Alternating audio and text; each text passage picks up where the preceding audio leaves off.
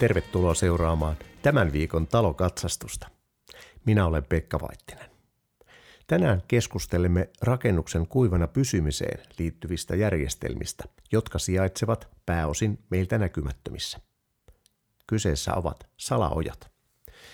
Vierailemme myös Saloja työmaalla Saloja asiantuntijan Timo Röyskön kanssa – Ihan uutena keksintönä saloja ei voida kuitenkaan pitää, ja saloja kehiteltiin sekä käytettiinkin alkujaan peltojen kuivatukseen, niin sanottuna maanparannustoimena. Vasta paljon myöhemmin myös rakennuksia on ruvettu salaojittamaan alkujaan savesta valmistetuilla ruukkuputkilla ja vasta 70-luvulla muovivalmisteisin putkin. Kunnollisia salajasuunnitelmia tai varsinkaan toteutuksia löytyy harvemmin ennen 2000-luvulla rakennetuista kohteista. Talon rakentamisen kosteusmääräyksiä tiukennettiin 2000-luvun alussa. Sademäärät ovat lisääntyneet oleellisesti Suomessa viimeisen 20 vuoden aikana ja samalla pohjaveden pintakin on noussut. Kosteat kellaritilat aiheuttavat useimmiten myös mikrobiongelmia ja sokkeleihin kohdistuva korkea kosteusrasitus voi aiheuttaa ulkoseinien puurakenteille vaurioitumisriskin. Vaurioriskit kasvavat, mitä matalampi sokkeli rakennuksessa on. Siksi salajituksen kunnosta ja toimivuudesta tulee huolehtia. Nyt lähdemme hetkeksi salajatyömaalle Helsingin Pakilaan, jossa Timo Röyskö Torsten Salajaremontit nimisestä yrityksestä kertoo meille salaajien asennukseen liittyvistä seikoista.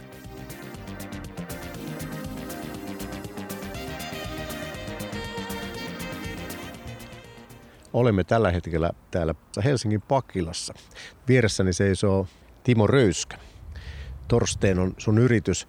Teillä on meneillään tässä melko iso salaaja työmaa. Kerrotko vähän ensinnäkin, minkä ikäinen tämä taloyhtiö on, minne, minne näitä salaajia tällä hetkellä asentelette? Käynnissä oleva kohde on tällainen kolmen rivitalon taloyhtiö. Yhteensä kaivettavaa salaojaa on melkein puoli kilometriä, eli melkoisen isosta työstä on niin kysymys.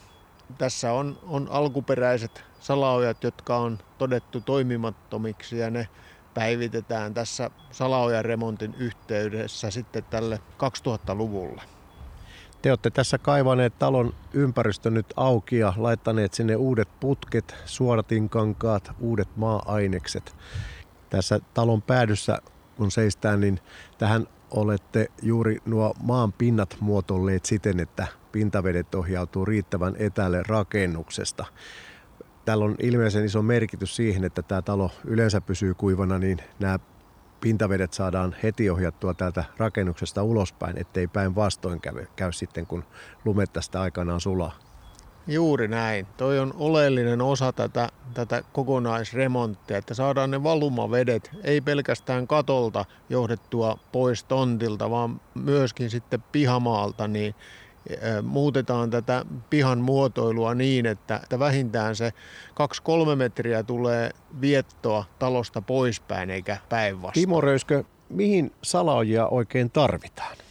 Salaoja pitää sen perusveden, eli pohjaveden paineen pois tuolta perustuksista. Et sitten tällä kokonaisuudella, eli salaoja sepelillä ja patolevyllä ja, ja tällä sade, sadevesien ohjauksella, niin pidetään perustuksen ympäröivä alue kuivana, mutta salaoja siellä alimpana niin varmistaa, että nämä kerrokset ja asennetut eri materiaalit niin pysyy kuivana.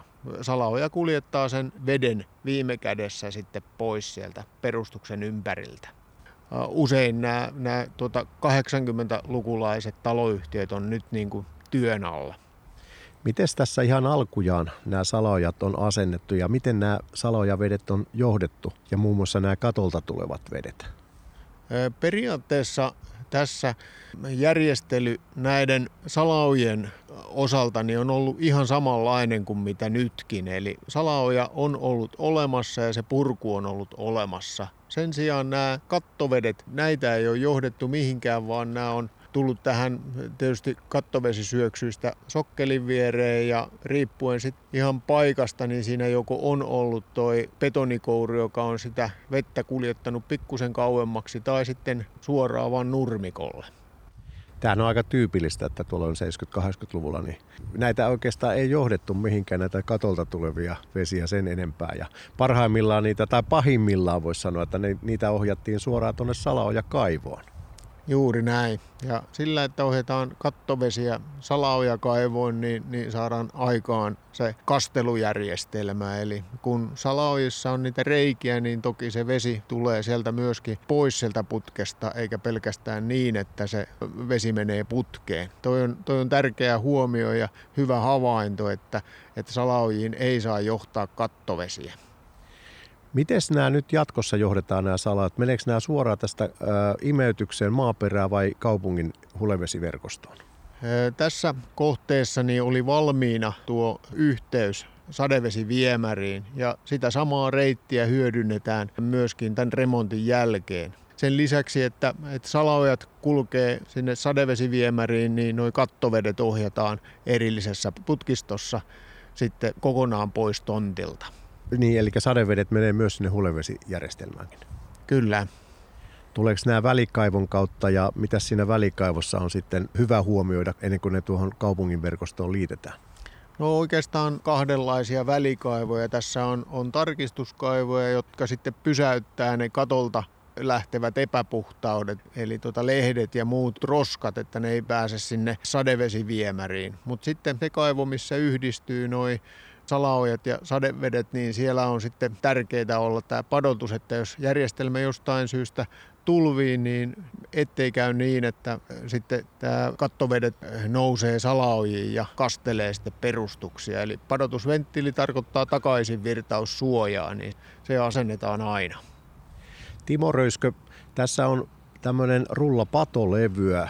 Ilmeisesti alkujaan tässä talon sokkelia vasten ei ollut mitään varsinaista kosteussuojaa ollut ja nyt laitatte tämmöisen patolevyn. Mikä tämän patolevyn niin kuin idea varsinaisesti on ja onko tämä ehdottomasti aina laitettava?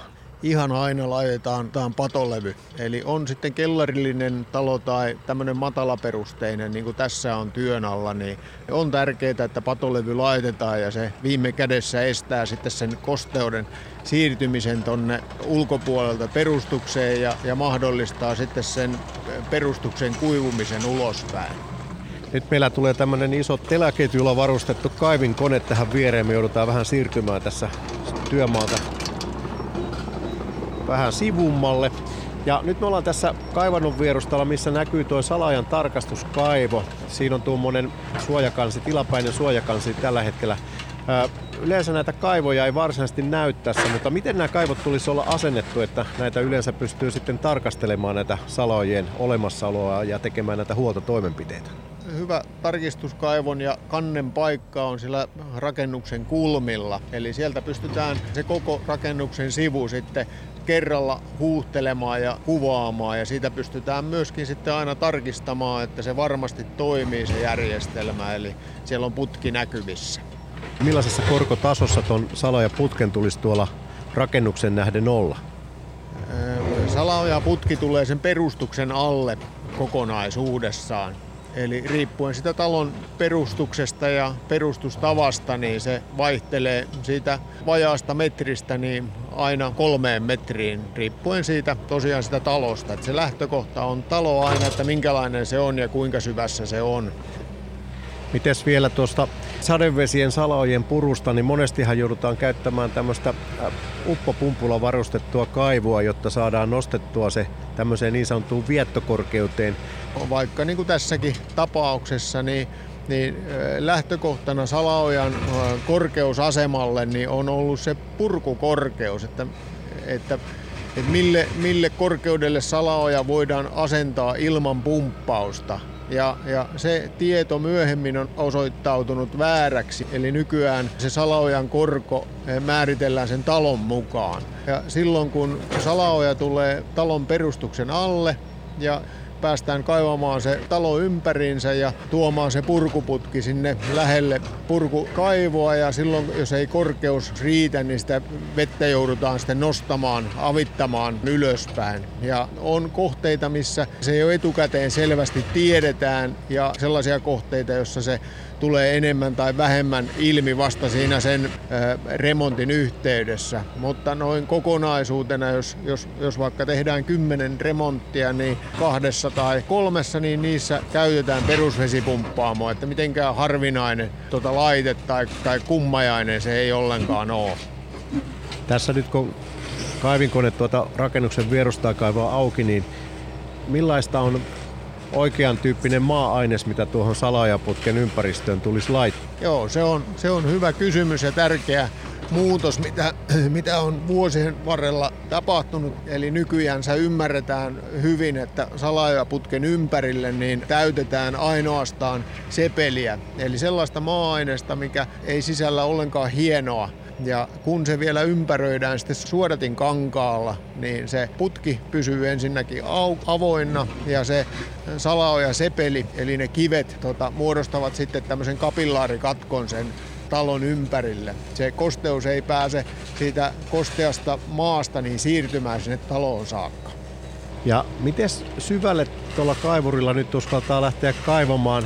Näyttää siltä, että ollaan tuolla ihan anturatasolla ja tosiaan tuossa tuo vanha putki on ilmeisesti ollut paljon ylempänä ja nyt kun laitetaan uutta putkea, se pitäisi tietysti saada mahdollisimman syvälle tuonne, niin miten sä antaisit vinkkinä, että miten tuosta anturatasosta uskaltaa mennä vielä alaspäin? Joo, silloin, silloin jos ollaan, ollaan Savimaalla, niin siellä täytyy olla tarkkana, että ei, ei varmasti kaiveta sen perustuksen alta ja häiritä sitä, vaan, vaan tämä salaoja asennetaan pikkusen irti siitä perustuksesta, jotta se rakennuksen kivijalka pysyy paikallaan eikä käy niin, että se murtuu tai sortuu.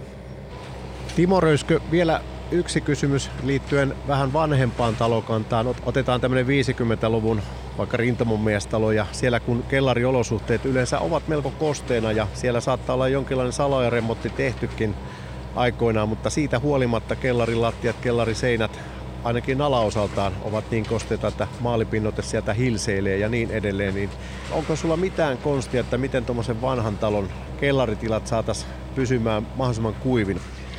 No ei, tota, kyllähän se niin nykypäiväinen salaojaremontti, mitä tahansa tehdään, että vähennetään kosteutta siellä eh, perustuksissa, niin on hyvä. Eli niitä kattovesiä kannattaa ohjata irtoputkilla mahdollisimman kauas sieltä rakennuksista, mutta jotta se saadaan kuivaksi se perustus, niin kyllä se vaatii sen, sen salaoja remontin. Että jos ajatellaan tätä tyyppitaloa, rintamamiestalo, niin silloin kun näitä, näitä taloja on tehty, niin sepeli asioita ei ollut vielä käytössä ollenkaan, vaan ne on ihan hienolla aineksella täytetty ne talon ympärykset ja kun samaan aikaan sitten maa on kostea ja se mahdollinen pikikerros on siellä haurastunut, niin se on kyllä niin kauan kostea, kun se salaojaremontti on tehty ja sinne ollaan saatu nämä suojauskerrokset ja salaojat rakenneltua.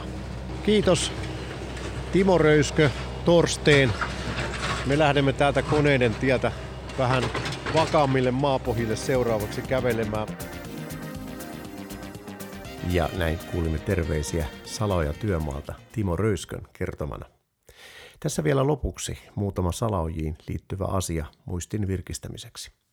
Salaojituksella johdetaan maassa rakennuksen lähellä liikkuva vesi hallitusti pois siten, että estetään kosteuden haitallinen pääsy rakenteisiin ja tiloihin.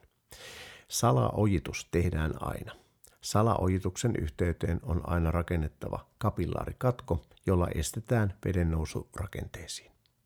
Salaojat sijoitetaan pääsääntöisesti rakennuksen ulkopuolelle. Salaojat sijoitetaan aina perusmuri-anturan alimman tason alapuolelle ja anturan alle tehdään kapillaarisen nousun katkaiseva salaojituskerros, jota pitkin maassa liikkuva vesi johdetaan salaojiin. Perusmaan pinnat kallistetaan siten, että perusvedet kulkeutuvat painovoimaisesti kapilaarikatkokerroksessa salaoihin. Salaojista vedet kerätään perusvesikaivoihin vesien poissijoittamiseksi. Perusvesikaivoissa on panotusventtiili, joka estää sadevesien pääsyn rakennukseen salojen kautta. Mikäli salajat sijaitsevat alempana kuin kunnallinen sadevesiviemäriverkosto, joudutaan perusvedet pumppaamaan. Salaojen huoltotoimet tehdään kaivojen, tarkastuskaivojen sekä tarkastusputkien kautta. Jos kellaritilan seinissä tai lattioissa on kosteusjälkiä ja kosteutta tai kellaritilaan tulee keväisin vettä, tulee salaja sekä pintavesijärjestelmän toimivuus kunnostaa ja uusia. Minä olen Pekka Vaittinen ja tämän ohjelman tuotti Suomen talokatsastus Oy. Tapaamme jälleen ensi viikolla ja tuolloin meillä on aiheena vesikatot. Puhumme vanhojen kattojen tarkastuslistasta ja siitä, milloin vesikate vaatii kunnostustoimia ja millaisia kunnostustoimia. Kiitos kun kuuntelit. Hei!